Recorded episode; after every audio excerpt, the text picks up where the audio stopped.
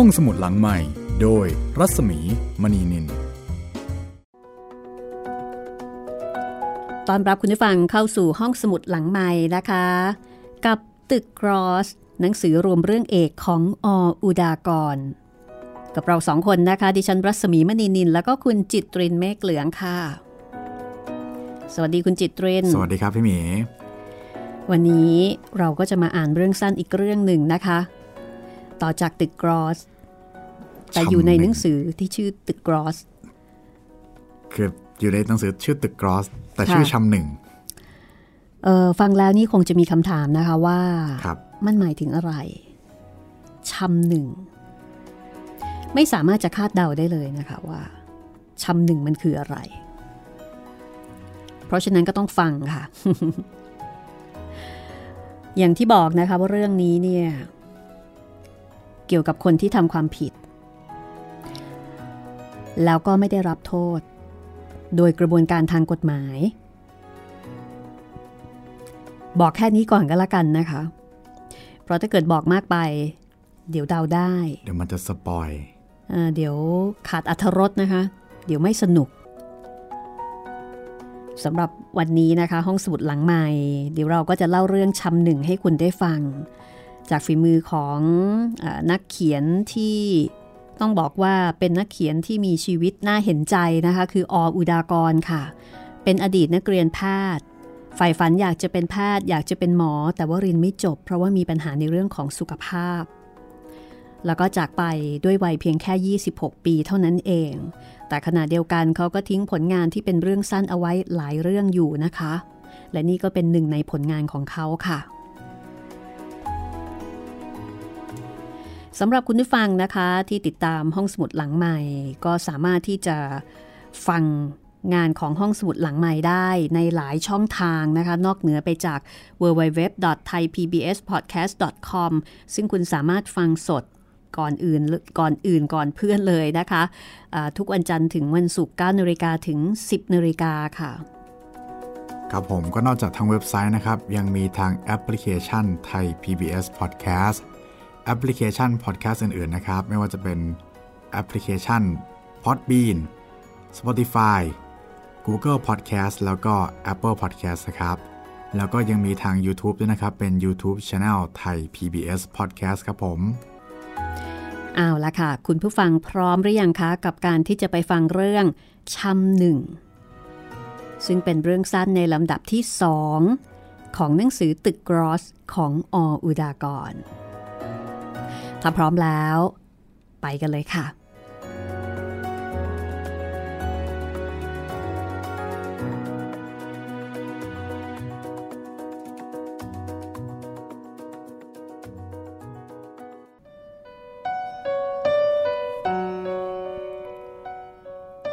เชื่อผมเถอะคุณ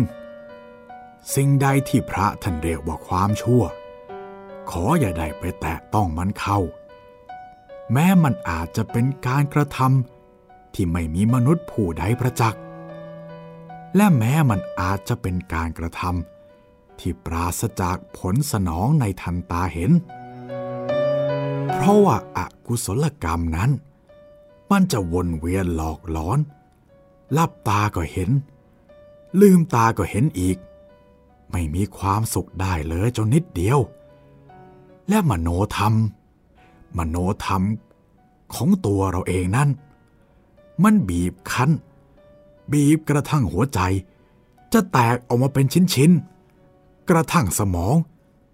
จะแยกเป็นสิ่งเสียง นี่คือความรู้สึกของนายกาดกว่า 5 ปีมาแล้ว ที่ศาลสถิตยุติธรรม พิพากษายกฟ้องของอายการ ในข้อหาที่กล่าวว่า ในการฆ่าคนโดยเจตนา เพราะโจทย์ไม่อาจสืบพยาน ให้เป็นที่พอใจแก่ศาลว่าเขาได้กระทำผิดอันควรต้องรับอาญา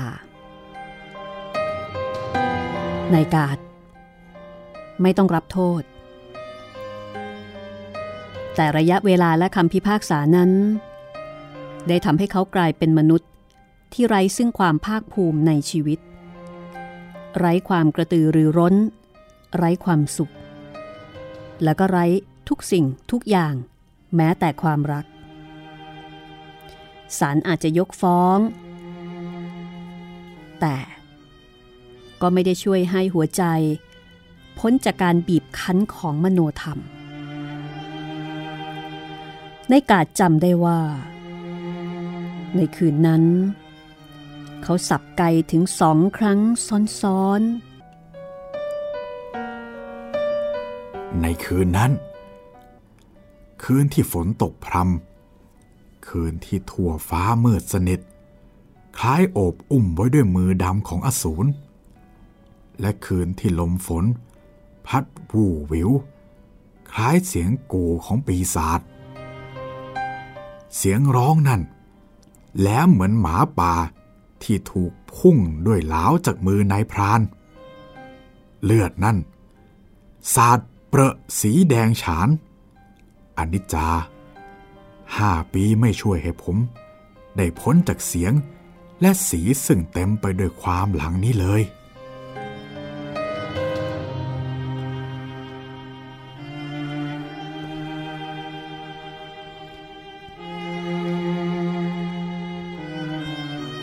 นี่คือความรู้สึกของนายกาดเทพนิมิต ซึ่งเป็นนายด่านบำรุงทางสายท่าศักนายกาดเป็นนายด่านหนุ่ม หน้าตาดี มีใจกว้างราวกับแม่น้ำเป็นคนที่ไม่ถือตัว สาวๆแถวนั้นมักจะยิ้มอย่างกระมิดกระเมียนเสมอ เมื่อใครคนหนึ่งพูดถึงนายกาดเทพนิมิต ส่วนชาวไร่อ้อย ก็มักจะยกมือขึ้นท่วมหัวอย่างบูชา เมื่อกล่าวชื่อในกาดส่วนคนงานกองบำรุงทางของทางรถไฟเล็กนั้น ก็จะยิ้มอย่างแจ่มใส ด้วยสายตามีประกายวาว เมื่อมีใครเอ่ยชื่อของนายกาด ใครคนหนึ่งกล่าวไว้อย่างถูกต้อง ว่าคนชั่วนั้นมักมีสเสน่ห์ ทำให้คนรักเขาถึงกับเสี่ยงชีวิตยอมตายด้วยได้เสมอ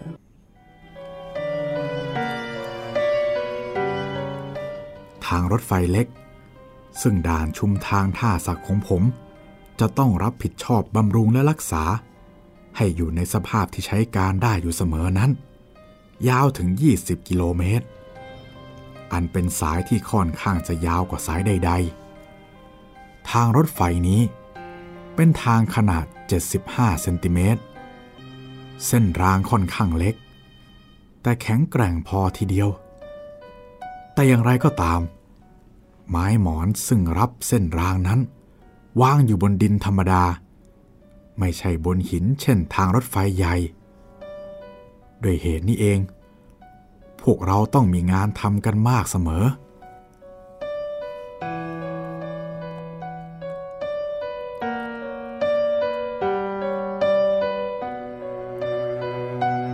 นี่คือทางรถไฟเล็ก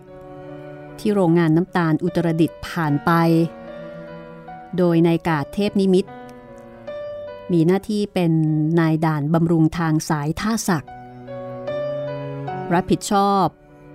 เส้นทางตั้งแต่ปล่องน้ำหนองลี เขาไก่เขีย ท่าศักหนองอีเต่าชำหนึ่ง ร้องมาแพบชำสอง จนกระทั่งวังต่อ นี่คือชื่อของสถานี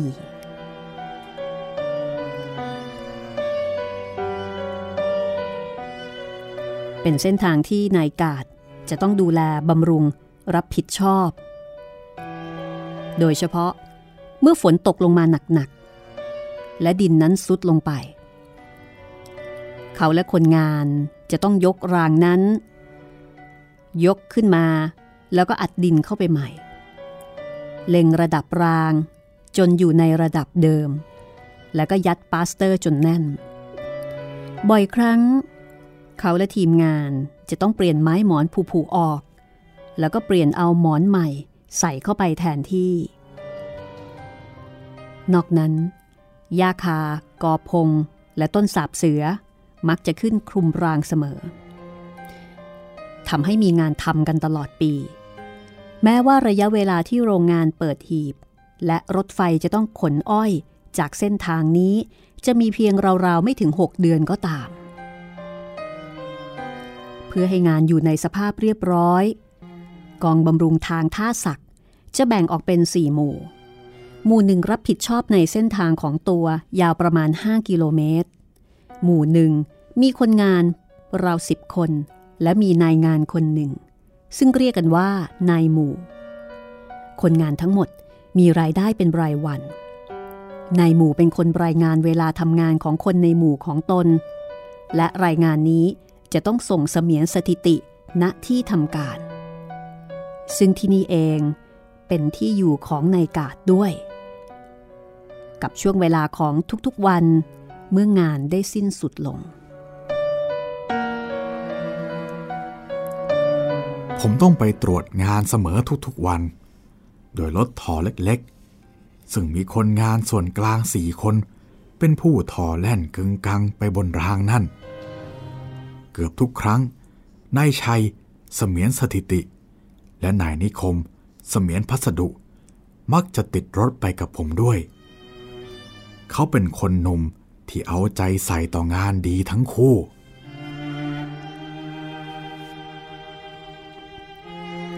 นิคมเป็นคนที่มีลูกมีเมียแล้ว ส่วนชัยยังเป็นโสด แล้วก็ค่อนข้างกรุ่มกริ่มเจ้าชู้ นิคมมีบ้านเล็กๆ อยู่ใกล้บริเวณนั้น ส่วนชัยอยู่กับในกาดบนที่ทำการนั่นเอง ที่หลักกิโล 8 ซึ่งห่างจากปล่องน้ำต้นทาง 8 กิโลเมตร และห่างจากวังตอปลายทาง 12 กิโลเมตรพอดี รถถอที่นายกาดนั่งไปตรวจงานนี้ จะแล่นไปกึ่งกังมากบ้างน้อยบ้าง แล้วแต่ว่า หัวต่อรองรางจะสูงต่ำเหลื่อมล้ำกันมากแค่ไหน บางครั้งมันจะดังเอียดอาร์ตเมื่อคนงานคนหนึ่ง เปลี่ยนเส้นราง แล้ววางใหม่ เบียดระยะที่กำหนดไว้จนเกินไป ซึ่งถ้าเป็นเช่นนั้นนายชัยก็มักจะร้องด่าขโมงโฉงเฉง บางแห่ง ทางรถไฟเล็กนี้ ตัดเข้าไประหว่างป่าสูง ซึ่งมีไม้ใหญ่ยืนต้นทะมึนระเกะระกะ บางแห่งก็เป็นไร่อ้อย ยาวเหยียดปลูกขนานไปกับทางน้ำบางแห่งเป็นไม้ใหญ่ที่กำลังถูกโค่นลงมา เพื่อบุกเบิกให้เป็นไร่อ้อยต่อไป บางแห่งก็เป็นทุ่งนา ซึ่งมักจะมีกล้าสีเขียวขจีและอ่อนนุ่ม ราวขนแกะ ปรากฏอยู่เสมอเมื่อช่วงต้นฤดูฝน บางแห่งก็ปรากฏกระท่อมของชาวไร่ระเกะระกะอยู่ในระยะไกลๆ จริงๆนะสำหรับคุณมันอาจจะเป็นภาพที่แห้งแล้ง และปราศจากสีสัน ซึ่งชวนให้หน้าเบื่อนายมากกว่าสำหรับภาพที่ผมได้เห็นขณะนั่งรถถอไปตรวจงานนั้น แต่สำหรับผม ภาพของต้นไม้ที่ยืนต้นระเกะระกะสะบัดใบให้ร่วงจากกิ่ง ภาพของซากไม้ใหญ่ ที่ล้มอยู่ในไร่ และกำลังถูกสมสีดำมืด ราวสีของกลางคืน ภาพของจอมปลวกที่ปรากฏอยู่ที่นั่น และที่นี่ ภาพหญ้าแห้งกรอบเพราะไฟเผา ภาพของควันไฟ ที่ลอยขึ้นไป ยังอ้อยอิงจากตอไม้ ซึ่งชาวไร่สมขณะที่หักล้างถางป่า และจางหายไปในความเวิงว้างของท้องฟ้านั้น สะดุดใจให้อารมณ์ฝันมากเสมอ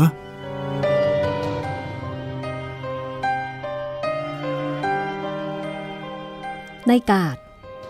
ต้องรับผิดชอบเส้นทางที่ดีที่สุดใน 20 กิโลเมตร ที่อยู่ระหว่างหนองอีเต่า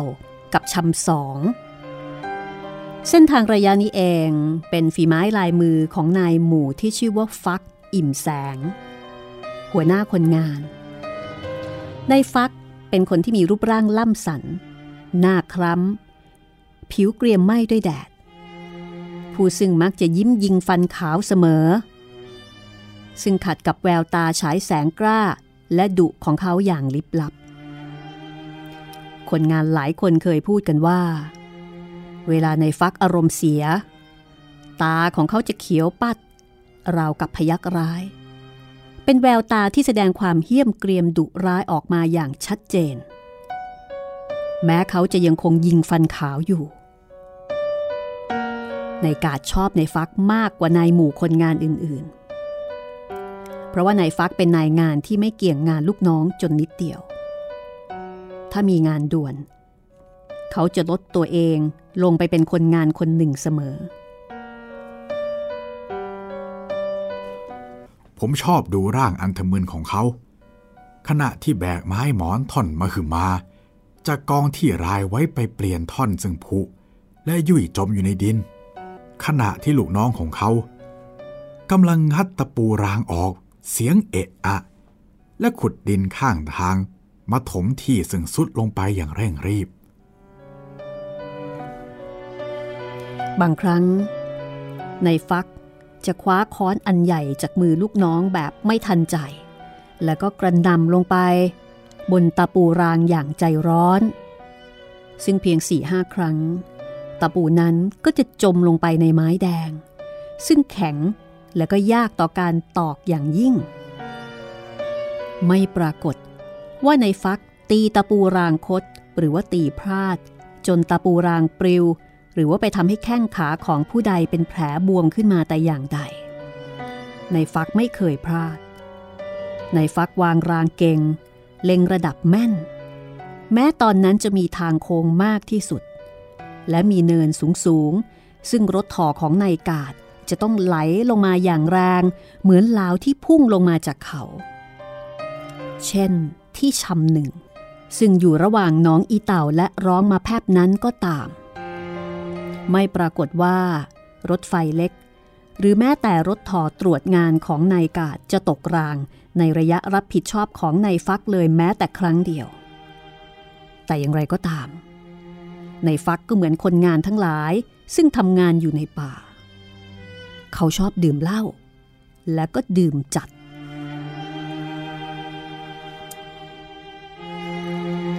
ถ้าพระพรมซึ่งมีหน้าที่ขีดเส้นทางให้มนุษย์ทั้งหลายเดินนั้นมีจริง ผมอยากจะบอกสักหน่อยว่า องค์พรมนั้นมีวิธีการไม่เลวไปกว่าคนโกหกตอแหล ซึ่งหากินโดยวิธีตลบตะแลงอะไรอย่างนั้นเลย องค์พรมกระชับเกลียวสัมพันธ์ ขีดทางเดินของมนุษย์ มากกว่าคนหนึ่ง ให้เข้าไปเกี่ยวข้องอย่างสนิทสนม เพื่อเพียงจะแยกทางเดินนั้นในที่สุดโดยวิธีต่างๆสำหรับเจ้าหัวเราะเยาะเล่นเท่านั้นเอง จริงๆนะ ผมได้เคยช่วยชีวิตหัวหน้าคนงาน คนที่ผมกำลังเล่านี้ไว้ครั้งหนึ่ง แต่ผมไม่เคยคิดว่า การช่วยเหลือครั้งนั้น มันจะให้ความสำคัญมากเหลือเกิน มากกระทั่ง ผมต้องใช้เวลาตลอดชีวิต ชดใช้ความสูญเสียของเขา อันเนื่องมาแต่การช่วยเหลือของผมนั่นเอง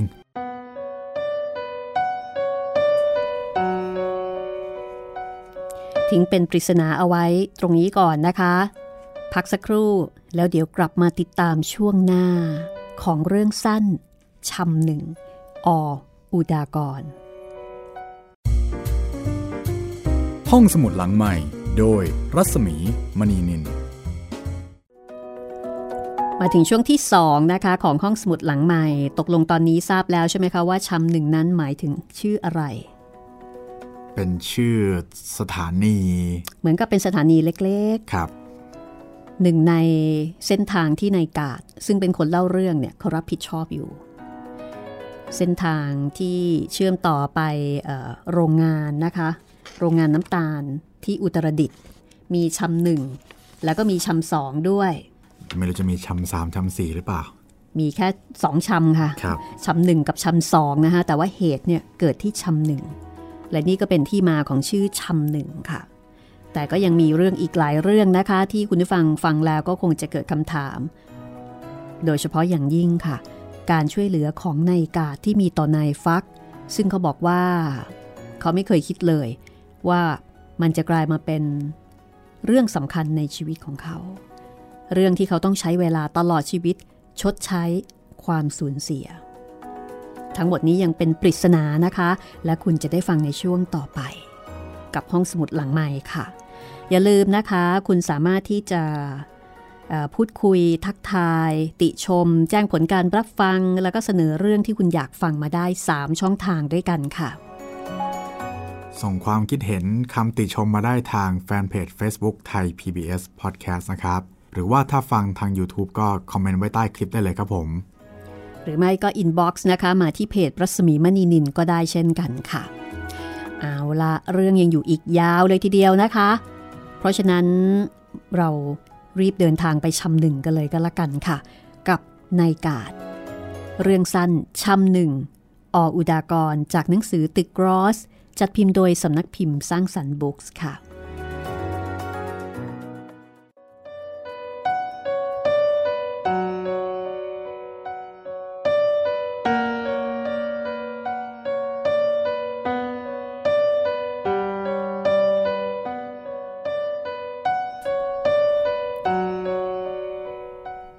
วันนั้นนายกาดเลยไปตรวจงานถึงวังตอ ซึ่งอยู่ปลายทางเส้นทางที่เขารับผิดชอบ ที่นั่นปราชุมเหลือเกิน เขาก็เลยถลายอยู่ที่บ้านผู้ใหญ่สุ่มจนเกือบค่ำขากลับก็มีดื่มจนรู้สึกตึงๆหน้านิดหน่อย รถทอที่นายกาดจะนั่งกลับนั้น บรรทุกไม้หมอนเอาไว้ราวครึ่งรถ เขาตั้งใจจะนำไปเปลี่ยนที่หนองอีเต่า ซึ่งในระยะนั้น ไม้หมอนที่รายไว้ตามทางก็บังเอิญหมดพอดี แม้ว่ารถจะค่อนข้างหนัก แต่มันก็วิ่งฉิวกึงกังไปดีเหลือเกิน เพราะว่าคนถอทั้งสี่ต่างก็ได้รับส่วนเฉลี่ยตึงๆหน้าไปทั้งนั้น ก็หมายถึงว่าทุกๆคนนี้ ก็ดื่มกันมาประมาณหนึ่ง คือเมากันเล็กๆท่วนหน้า ในขณะที่ท้องฟ้าเริ่มมืด ดวงดาวสองสามดวงปรากฏขึ้น ต้นไม้ยืนตะคุ่ม คล้ายจะเคลื่อนไหวในขณะที่รถวิ่งผ่านไปอย่างรวดเร็ว ในขณะที่รถผ่านชำสอง ผ่านร้องมาแพบ และที่สุด ก็กำลังจะวิ่งขึ้นเนินสูงร้องมาแพบซึ่งลาดลงสู่ชำหนึ่ง เนินนี้ค่อนข้างชัน แล้วก็มีส่วนโค้งกว้าง ระหว่างสองฟากทางมีกอไผ่ขึ้นประเกะระกะ ซึ่งทำให้ไม่มีโอกาสจะแลเห็นสิ่งที่ขวางหน้าอยู่ได้เลย เมื่อก่อนหน้าจะเข้าโค้ง คนงานที่ถอรถของผมมา ต่างออกแรงกระทุ้งกันไม่เท่าไร รถทอก็ปรากฏอยู่เหนือยอดเนิน แรงกระทุ้งนั้น และส่วนลาดของเนิน ดึงรถแล่นลงมาอย่างแรง ประดุดแหลนที่พุ่งไปด้วยแรงยักษ์ ลมปะทะหน้าผมอู้ ขณะที่รถทอเวียงตัวไปเมื่อเข้าโค้ง และถลาต่อไปด้วยอัตราเร่ง พอพ้นโค้ง ไอ้คู่ทอที่ยืนอยู่ข้างหน้า ก็ร้องออกมาเหมือนคนบ้า ที่ปลายเนินนั้น อีกประมาณไม่ถึง 50 เมตร มีชายคนหนึ่ง นอนเอาหัวหนุนราง อยู่อย่างมีความสุข ไม่มีวี่แววว่าจะตื่น หรือรู้สึกตัวอย่างไร ในกาดเย็นสันหลังวาบ เพราะนั่นคือในฟัก ในฟักชอบนอนเช่นนี้เสมอ ยามเมื่อดื่มเหล้าแล้วก็เมาจัดจัดรถถอยังพุ่งวิ่งต่อไป คล้ายธนูที่ใกล้จะถึงเป้า เสียงตะโกนอย่างตระหนกดังขึ้นเซ็งซ่า ในขณะที่เจ้าคนถอทั้งสี่เพ่นลงจากรถอย่างลืมตัว ผมตะโกนด่ามันอย่างฉุนเฉียว ใบหน้าผมเครียด และโดยฉับพลัน ก่อนที่จะคิดว่าจะมีอะไรเกิดขึ้นกับตัวเอง ผมถีบไม้หมอน ลงจากรถ ให้ตกไปขวางอยู่บนรางข้างหน้า ท่อนที่หนึ่งท่อนที่สองท่อนที่สามและท่อนที่สี่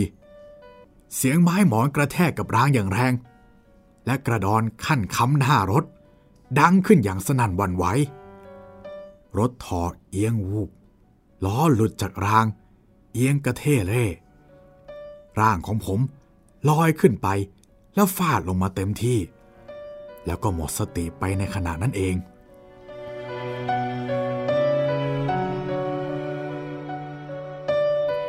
จากนั้นเมื่อในกาดฟื้นขึ้น คนแรกที่เขาเห็นก็คือในฟัก ในฟักนั่งอยู่ที่ปลายเท้าของนายกาดราวกับหมาที่จงรักภักดีต่อนายของมัน เมื่อในกาดเห็นในฟักลืมตา ในฟักก็ก้มลงกราบ แล้วก็บีบเท้าในกาดแน่น แล้วก็พร่ำบอกเสียงเครือ แต่นี้ไป แม้แต่ชีวิตของผม ก็จะไม่เสียดายแล้ว หากจะต้องทำการใดสักอย่างหนึ่งเพื่อชดใช้บุญคุณที่ในกาดมีอยู่ต่อผม ในครั้งนั้น ในกาดไม่ทราบสักนิดเดียว ว่าประโยคที่นายฟักพูดนั้น มีความศักดิ์สิทธิ์เพียงไหน และมันหมายถึงอะไร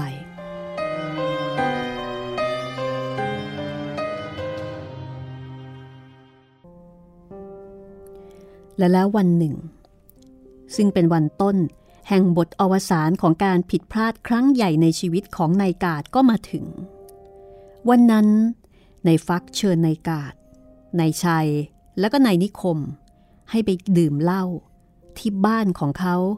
ที่ชำหนึ่ง วันนั้นนายฟักมีใบหน้าแจ่มใสมากกว่าทุกวันตามปกติ เขากำชับแล้วกำชับอีก ที่จะให้นายกาดไปให้จงได้ พอถามว่าจะเลี้ยงเนื่องในงานอะไร ในฟักก็ยิ้มจัดขึ้นอีก แต่ก็สายศีรษะ โดยบอกว่า แล้วนายกาดจะรู้เอง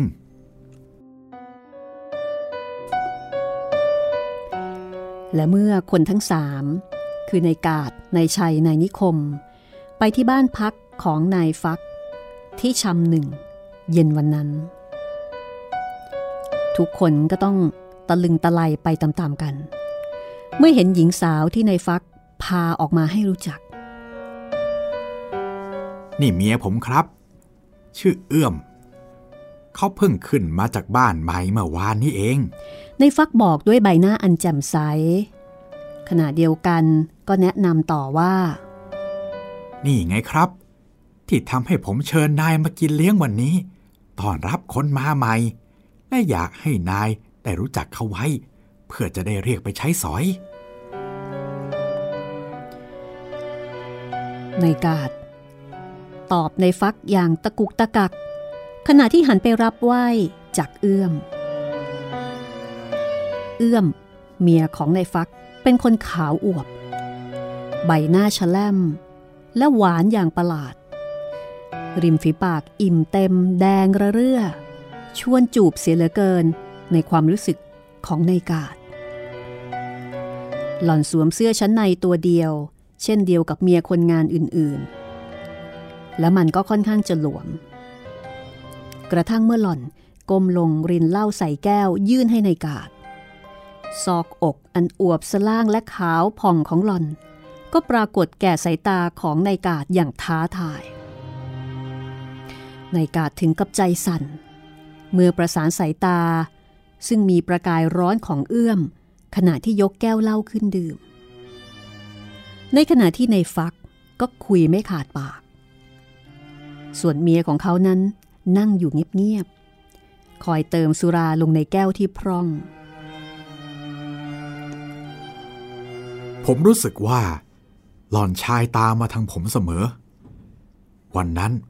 ความรู้สึกของผมเลื่อนรางเต็มที บอกไม่ถูกว่า เป็นเพราะว่าฤทธิ์ของเหล้าเถื่อน หรือว่าจากพิษเสน่ห์ของดวงตาคู่นั้น ผมจำไม่ได้ว่า ฟักคุยอะไรบ้าง กระทั่งกลับมานั่งบนรถ และคนงานทอกลับมาชุมทาง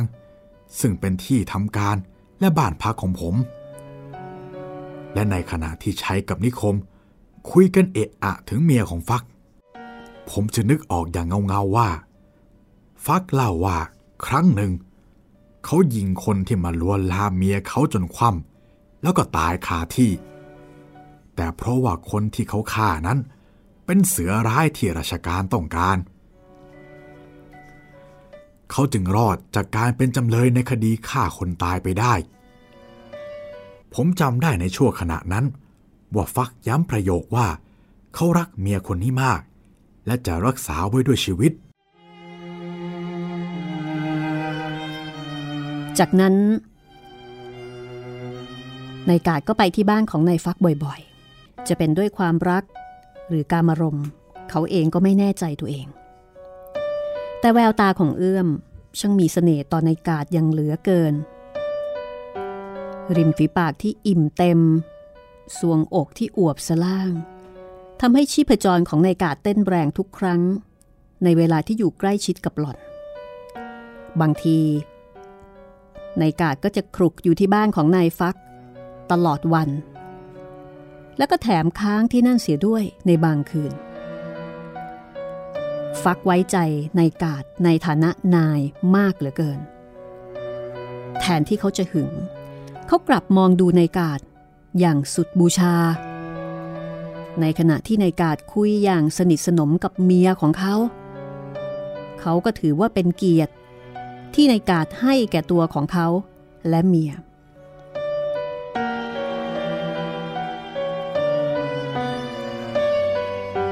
คุณคงจำได้ว่า สาวๆเขายิ้มกระมิดกระเมียนอย่างใด เมื่อใครคนหนึ่งเอ่ยชื่อในกาดเทพนิมิตทั้งนั้นอาจจะเป็นด้วยเหตุนี้ หรืออาจจะเป็นเพราะความร้อนแรงของเอื้อมก็ได้ทั้งสองอย่าง ด้วยระยะเวลาที่ไม่นานนัก ผมก็มีโอกาส ดื่มรสสวาดจากริมฝีปากอิ่มคู่นั้น และได้ซุกหน้า อยู่กับไออุ่นจากอกสล่างของเอื้อมอย่างสมหวัง ผมได้สวมเขาลงบนหัวของฟักอย่างสนิท ในที่สุด ผมได้เป็นชู้เมียของฟักอย่างสมบูรณ์ อ่า ประโยคนี้ มันคงทรมานใจผมไปจนชั่วชีวิต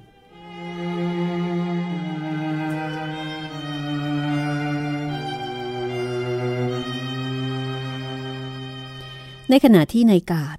เป็นชู้กับเอื้อมเมียของนายฟักนั้น แล้วก็คิดว่าไม่มีใครจะจับความจริงได้ ขณะเดียวกัน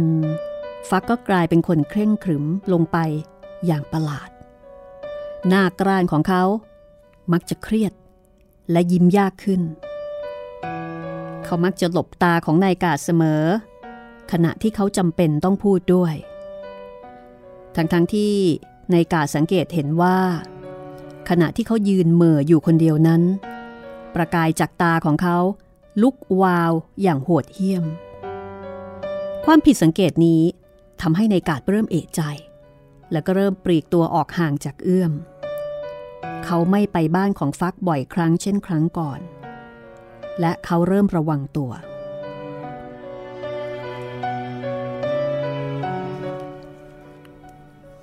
ผมพก 11 มม ไปด้วยเสมอ ไม่ว่าจะไปตรวจงานเช่นเคย หรือต้องออกจากบ้านไปในเวลาใด ฟักยิ้มอย่างประหลาด เมื่อเห็น 11 มม กระบอกนั้นที่เอวของผม ผมไม่เข้าใจจนนิดเดียว ว่ายิ้มนั้นมีความหมายอย่างใด แต่อย่างไรก็ตาม ผมเพิ่มความระมัดระวังตัวเองมากขึ้น ถ้าไม่จำเป็น ผมคลุกอยู่กับบ้าน บนที่ทำการชุมทางนั้นเสมอในเวลากลางคืน แต่ในระยะนี้เอง ผมสังเกตเห็นชัย ออกไปจากบ้านบ่อยครั้งขึ้น จนผิดปกติ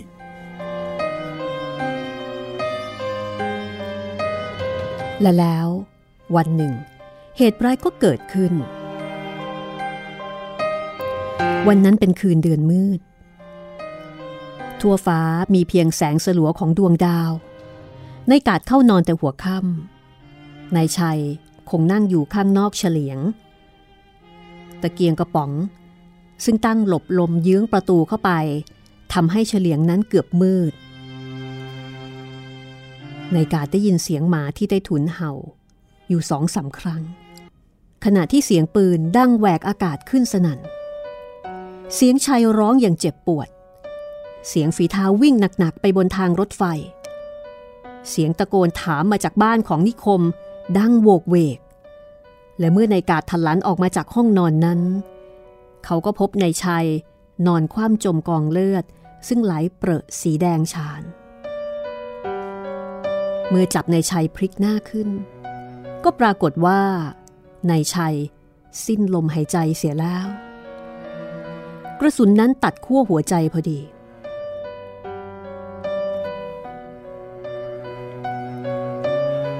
ผมวางศพของชัย ลงนอนราบตามเดิม และลุกขึ้นยืนอย่างงงงัน แต่ในขณะนั้น ผมก็ระเบิดหัวเราะออกมาอย่างดุร้าย ผิดตัวซะละล่ะฟักเอ้ย ไอคนที่แกยิงน่ะ มันในชัยต่างหาก ไม่ใช่ในกาดชู้ของเมียแกหรอก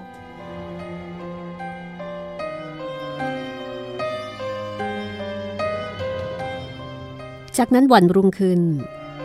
ศพของนายชัย ก็รอการชนสูตรจากคณะกรรมการอำเภอ จากการไต่สวนปากคำเจ้าหน้าที่ ก็มีการจับคนงานส่วนกลางไปคนหนึ่งฐานสงสัย เพราะว่าเมื่อสองวันที่แล้วมา เขาได้โต้เถียงกับชัยอย่างรุนแรง ถึงกับท้าทายและแสดงอาการอาฆาตมาตปลาย ขณะที่เขาถูกจับนั้น อยู่ในขณะที่ต้องพักงานอยู่ที่บ้านเพื่อนคนหนึ่ง ไม่ไกลจากที่นั้นนัก ในกาดเกือบจะเข้าไประบุชื่อของนายฟัก แต่เมื่อนึกถึงว่า เขาจะต้องให้การอย่างไร ในการระบุตัวของฟักนั้น เขาก็ยับยั้งความคิดนั้นโดยพลันได้แต่มองดูคนงานผู้เคราะห์ร้ายนี้อย่างเวทนา ในการที่ต้องรับบาปของเขา ผมดื่มเหล้าอย่างน่ากลัว และเกือบตลอดวัน ตั้งแต่ศพของชัยได้ถูกหามลงจากเรือนไป ประสาทเครียด เหมือนจะขาดสะบั้นลงไปคำพูดประโยคหนึ่งของฟัก ดังก้องอยู่ในหู คล้ายเสียงระฆังวัดร้าง ผมรักเมียของผมคนนี้มาก และจะรักษาเขาไว้ด้วยชีวิต น้ำเสียงนั่น ดังซ้ำๆซากๆ จนหูอื้อไปหมด ฟักเคยยิงคนที่มาลวนลามเมียเขา คว่ำตายคาที่ ทั้งๆทที่ผู้นั้นเป็นเสือร้าย แล้วทำไมกับในกาดซึ่งเป็นชู้อย่างบริบูรณ์กับเมียของเขา จะเป็นไปไม่ได้ ฟัก ฟักแน่ทีเดียว ที่ยิงใช้เมื่อคืนนั้น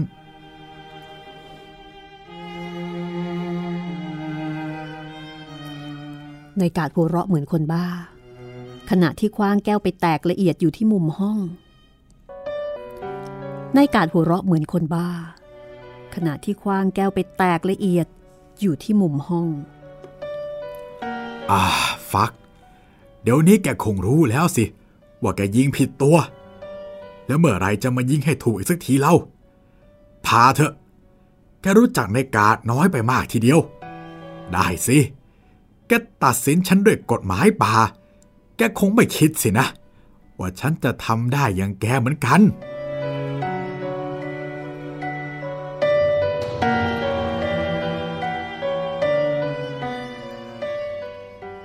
ในกาดลงบันไดออกจากบ้านไปคืนนั้น ท่ามกลางพายุแรงจัด เมฆฝนดำมืดทะมึนอยู่ทั่วฟ้า เสียงคำรนคำรามจากเบื้องบนดังกึกก้อง ขณะที่สายฟ้าแล่นแปรปราบอย่างน่ากลัว ในกาดเดินฝ่าพายุไปอย่างไม่เอาใจใส่ต่ออะไรทั้งสิ้น ฝนเริ่มตกลงมาพรำๆเส้นทางนั้นมืดราวกับเข้าถ้ำ แต่ในกาดก็ยังเดินต่อไป ระยะทางจากชุมทางถึงซำหนึ่งไกลสามกิโลเมตร แต่สำหรับในกาดตอนนั้นมันใกล้นิดเดียว ไม่นานนัก เขาก็พบตัวเองอยู่ที่หน้าบันไดบ้านของในฟัก เมื่อไปถึง เสียงไอ้แดงเห่ากันโชคสองสาครั้ง ขณะที่ในฟัก ล่พ้นประตูออกมาเต็มร่าง ฟ้าแลบสว่างจ้า และลั่นกึกก้องจนแก้วหูเปรี้ย11 มม ซึ่งขึ้นลำแล้ว ยกขึ้นอย่างรวดเร็ว ผมลั่นไกสองครั้งซ้อนๆ เสียงกระสุนแหวกอากาศกลืนไปกับเสียงฟ้าร้อง คล้ายอุปทาน ผมได้ยินเสียงฟักร้องอย่างเจ็บปวด แทรกขึ้นมากับเสียงคำรนกึกก้องนั้น เสียงมันคล้ายกับหมาป่าที่ถูกพุ่งด้วยหลาจากมือพราน เลือดสาดสีแดงฉาน ฟักพับอยู่คาประตูนั่นเอง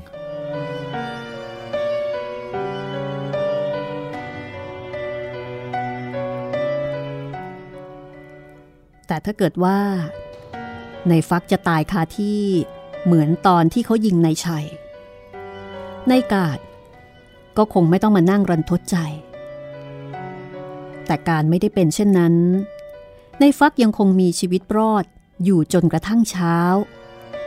แม้อาการจะรอดแรกก็ตาม เขาให้ปากคำเจ้าหน้าที่ว่า เขาไม่เห็นตัวผู้ร้าย และไม่เคยมีเรื่องขุนข้องหมองใจกับผู้ใดเลย แต่ชั่วขณะหนึ่ง ซึ่งในฟักอยู่ตามลำพังกับนายกาดซึ่งไปเยี่ยม เพื่อป้องกันผู้อื่นสงสัย ในฟักจับมือในกาดแน่น แล้วก็มองในกาดด้วยสายตาที่ทำให้ในกาดไม่สามารถจะลืมได้ชั่วชีวิต มันเหมือนกับสายตาของสุนัข ที่ถูกหวดด้วยแส้แต่เจ้าของของมันเสียจริง ๆ ขณะที่เอ่ยขึ้นด้วยเสียงแผ่วเบาว่า ผมไม่เคยคิดเลย ว่าชีวิตหนึ่ง ซึ่งนายได้ช่วยไว้ให้พ้นจากความตาย จะเป็นชีวิตเดียว ซึ่งนายยืนมรุตยูให้แก่เขาในที่สุด ในฟักยิ้มอย่างเหน็ดเหนื่อย เมื่อเห็นนายกาดเบิกตากว้าง โปรดอย่าปฏิเสธ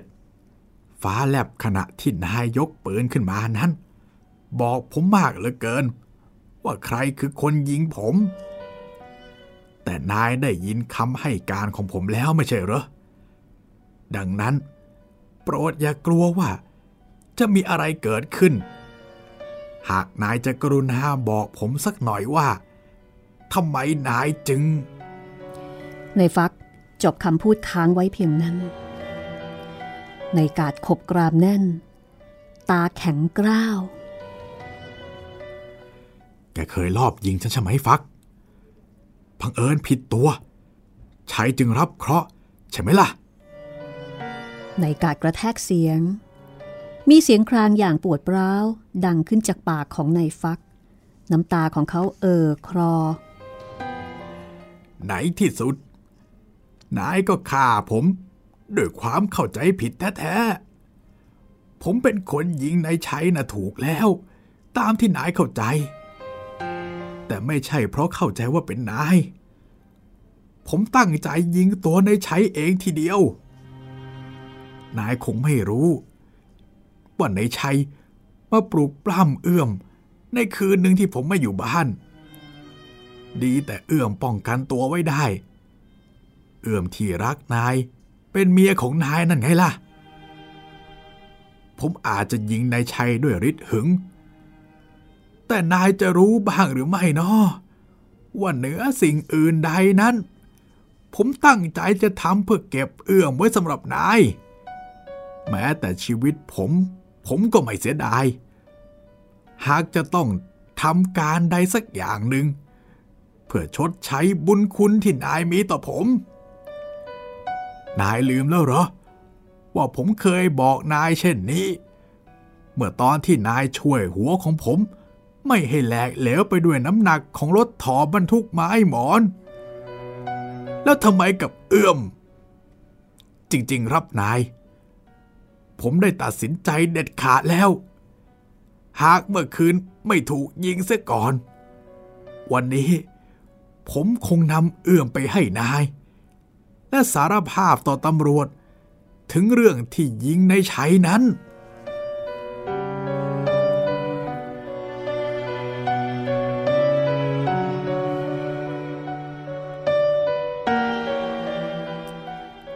ความภาคภูมิใจในชีวิต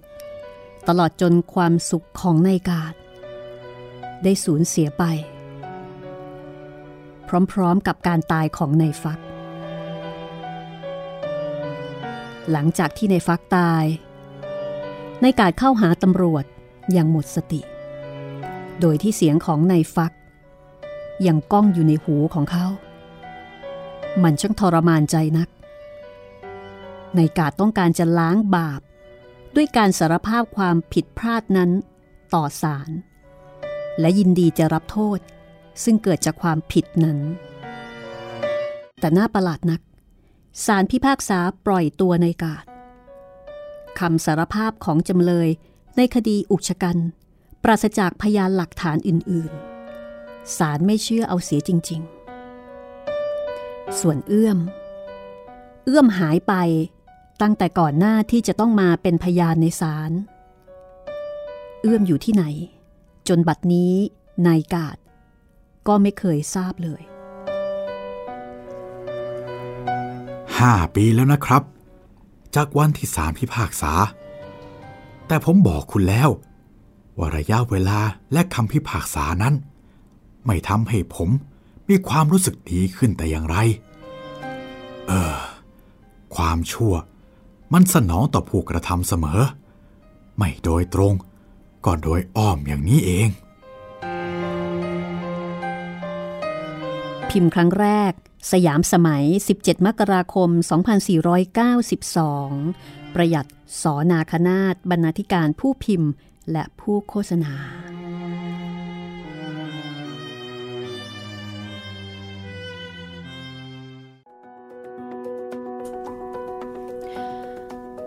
และนี่ก็คือเรื่องชำหนึ่ง งานเขียนของออุดากรนะคะ เป็นยังไงบ้างคุณจิตรินสำหรับเรื่องนี้ โอ้โหมันเป็นโศกนาฏกรรมครั้งยิ่งใหญ่นะพี่คือเรื่องมันอาจจะไม่มีอะไรมากแต่สำหรับชีวิตคนคนหนึ่งแล้วมันยิ่งใหญ่มากครับ การตัดสินใจแค่ครั้งเดียว อันนี้เรื่องยังไม่มีอะไรมากอีกแล้วคุณจิตริน คือจะจะว่าไงดีอะพี่มันก็คือเหมือนแบบ ผัวผัวเขาเมียเขาคือหมายถึงว่าคุณหมายถึงเป็นเรื่องแบบอะบริบทมันไม่ได้ใหญ่ผัโตวๆเมียมาเมียกใช่ครับเออแต่ว่าหมายถึงเอ่อถ้าเกี่ยวกับชีวิตคนคนหนึ่งแล้วมันกระทบใหญ่หลวงมากพี่ต้องถือว่าความรู้สึกของนายฟักเนี่ยเป็นความรู้สึกที่ไม่ธรรมดานะคะครับหมายถึงว่าถ้าเรื่องนี้เป็นเรื่องจริง ความรู้สึกของนายฟักที่มีต่อนายกาดนี่ถึงเป็นขั้นความรู้สึกที่นึกถึงบุญคุณครับแม้กระทั่ง เมียที่ตัวเอง รักมาก เออ สุดรักสุดหวงอะ่ะ ยังยกให้เลย ยินดีที่จะประเคนให้นาย เพราะครับรู้ว่านายชอบ และคิดถึงว่าคนคนหนึ่งจะต้องเจ็บปวดสักแค่ไหนเมื่อรู้ว่านายที่ตัวเองรักแล้วก็เทิดทูนเนี่ยมาแอบเป็นชู้กับเมียของตัวเอง แต่ก็ยินดีที่จะยกให้ คือเรื่องมันหักมุมไปมานะคะ แล้วก็เอ่อในกาดก็คงจะไม่มีความสุข แม้ว่าจะไม่ได้รับโทษก็ตามครับเหมือนกับถูกมโนธรรมในใจของตัวเองเนี่ยบีบคั้นให้ได้รับความเจ็บปวด คือมีมโนธรรมของตัวเองนี่แหละเป็นคุกแล้วก็ลงโทษ ให้มีแต่ความทุกข์ ไม่มีความสุข โดน superego กดอยู่สำหรับเรื่องต่อไปนะคะ คุณผู้ฟัง เรื่องนี้ก็แรงค่ะ แรงตั้งแต่ชื่อเรื่องเลยโอ้โหสยุมพรเหนือหลุมฝังศพค่ะ ผมว่ามันเริ่มไต่ระดับความแรงขึ้นมาเรื่อยๆครับพี่ ไตเวล ไต่เวลครับ จะไต่เวลหรือไม่นะคะ หรือว่าจะแรงเฉพาะชื่อ อันนี้ก็ต้องเชิญชวนให้คุณได้ฟังด้วยตัวเอง กับตอนต่อไป กับเรื่องสั้นของออุดากรนะคะ คือนึกถึงนะ นี่คือเรื่องจากฝีมือของคนที่อายุไม่ถึง 26 ปี ครับ ฝีมือของนักเขียนที่ ถ้านับในปัจจุบันเนี่ยต้องบอกว่าเขาอายุน้อยมาก เป็นดาวรุ่ง โอดาวรุ่งมาก แล้วก็ฝีมือการเขียนนี่เหนือชั้นจริงๆนะคะไม่ว่าจะเป็นเทคนิคการเขียน ที่ไม่ได้เขียนแบบ 1 2 3ครับ4มีการสลับไปมา มีเทคนิคมีสำนวนภาษาแล้วก็ที่สำคัญพล็อตของเขานี่ ไม่ธรรมดาเลยจริง ๆเอาละค่ะวันนี้ห้องสมุดหลังใหม่นะคะ ก็คงจะต้องขอปิดทำการไปก่อนอย่าลืมนะคะ ถ้ามีความคิดเห็นใดๆ กับเรื่องราวที่คุณได้ฟังโดยเฉพาะกับเรื่องสั้นของออุดากรชุดนี้ ถูกใจหรือไม่อย่างไร ก็ส่งมาได้นะคะ ทางช่องทางที่เราได้แจ้งเอาไว้แล้ว วันนี้เราสองคนลาไปก่อนนะคะ สวัสดีครับ สวัสดีค่ะ